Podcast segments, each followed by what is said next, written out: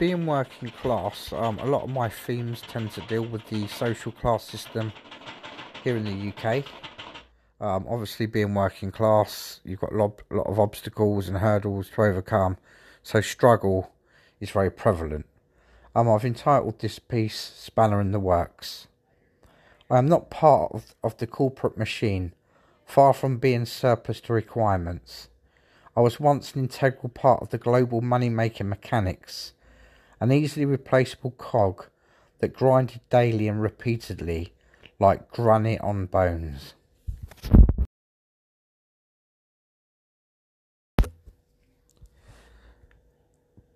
Being working class, um, a lot of my themes tend to deal with the social class system here in the UK. Um, obviously, being working class, you've got a lot, a lot of obstacles and hurdles to overcome, so struggle is very prevalent. Um, I've entitled this piece Spanner in the Works. I am not part of, of the corporate machine, far from being surplus to requirements.